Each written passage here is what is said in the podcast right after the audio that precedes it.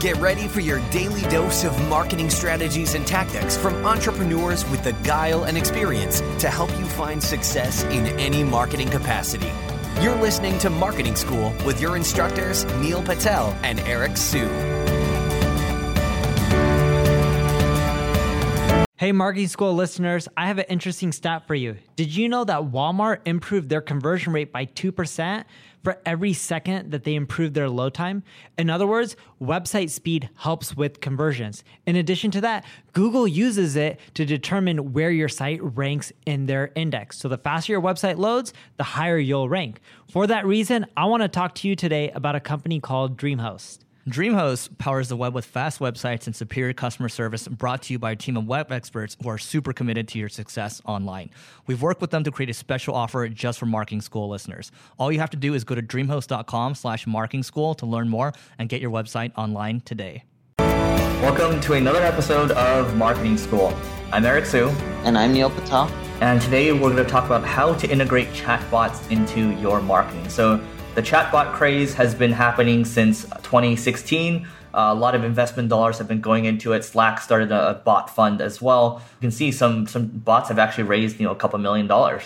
So you know the question is, well, first, what are chatbots exactly? So these are, you know, it could be um, where you go into Facebook Messenger and you talk to 1 800 Flowers and you get flowers delivered to you. Um, or a simple bot could be, you know, American Express. They send me like a, a, quick notification, you know, when I'm spending on something or, you know, when I've been charged. Um, so a bot, you know, you can talk to them, you know, in a, in a very kind of very robotic way right now. It's not as fluid as you'd like to like it to be versus talking to like a, a chat support customer.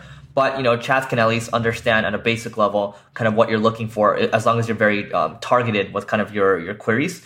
In terms of chatbots with marketing, I'll give you an example of what you can do. Is you know, if people visit a certain page on your website, so let's say for um, for single grain, for example, if they're interested in marketing services and they visit our case studies page, maybe we're going to tailor a message to them um, specifically around um, hey, you know, well, uh, you know, do you have any questions around our services or do you have any questions on our case studies? Um, and then from there, you can, you know, you can have your bot write back to them based on, you know, how they responded. Or, you know, you can have a probably the best version of this right now, asking them a very tailored question towards the page that they visited, and then having a real person jump in and start answering there. So that's how I'd recommend it because we've gotten you know great leads from you know companies like Procter and Gamble because we've had that little intercom um, bot sitting there. But it's not a 100% kind of automated bot, which is what people I think are looking for. I don't think we're there yet. So I think a human element still has to be there. Yeah, without the human element, it doesn't work as well from everything that we've tested and it's just about being very meticulous on what you type within the chat, how you follow up. Uh, I even tried outsourcing it to the Philippines to see if I can get great results. There's nothing wrong with the Philippines. Um, the person we hired wasn't qualified enough, and the results sucked.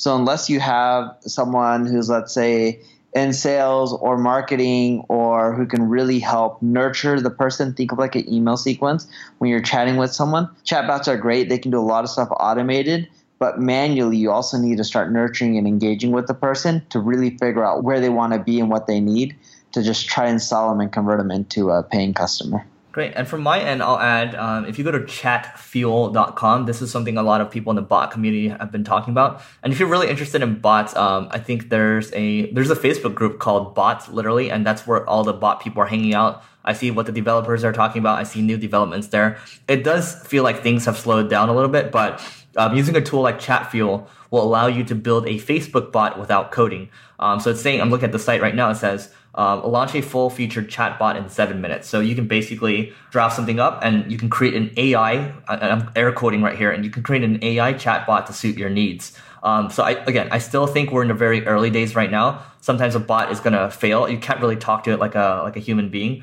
Hey, the fact that it's, you know, you can create a free bot and no programming required, I think it's worth taking a look at. I'm just looking at some of the queries right here. So let's see. Right here it says, Hi there, I'm Manny, a CrossFit chatbot. Check out our menu or ask me a specific question. So you can put in a menu there, or you know, you can ask a question about like, you know, contact information, for example, and then they'll show it. So it's getting better and better, but you know, like I've mentioned a couple times already, I still think we're early days, but some of their clients I'm looking at Adidas, British Airways, MTV, BuzzFeed. So um, chatbots are gaining traction.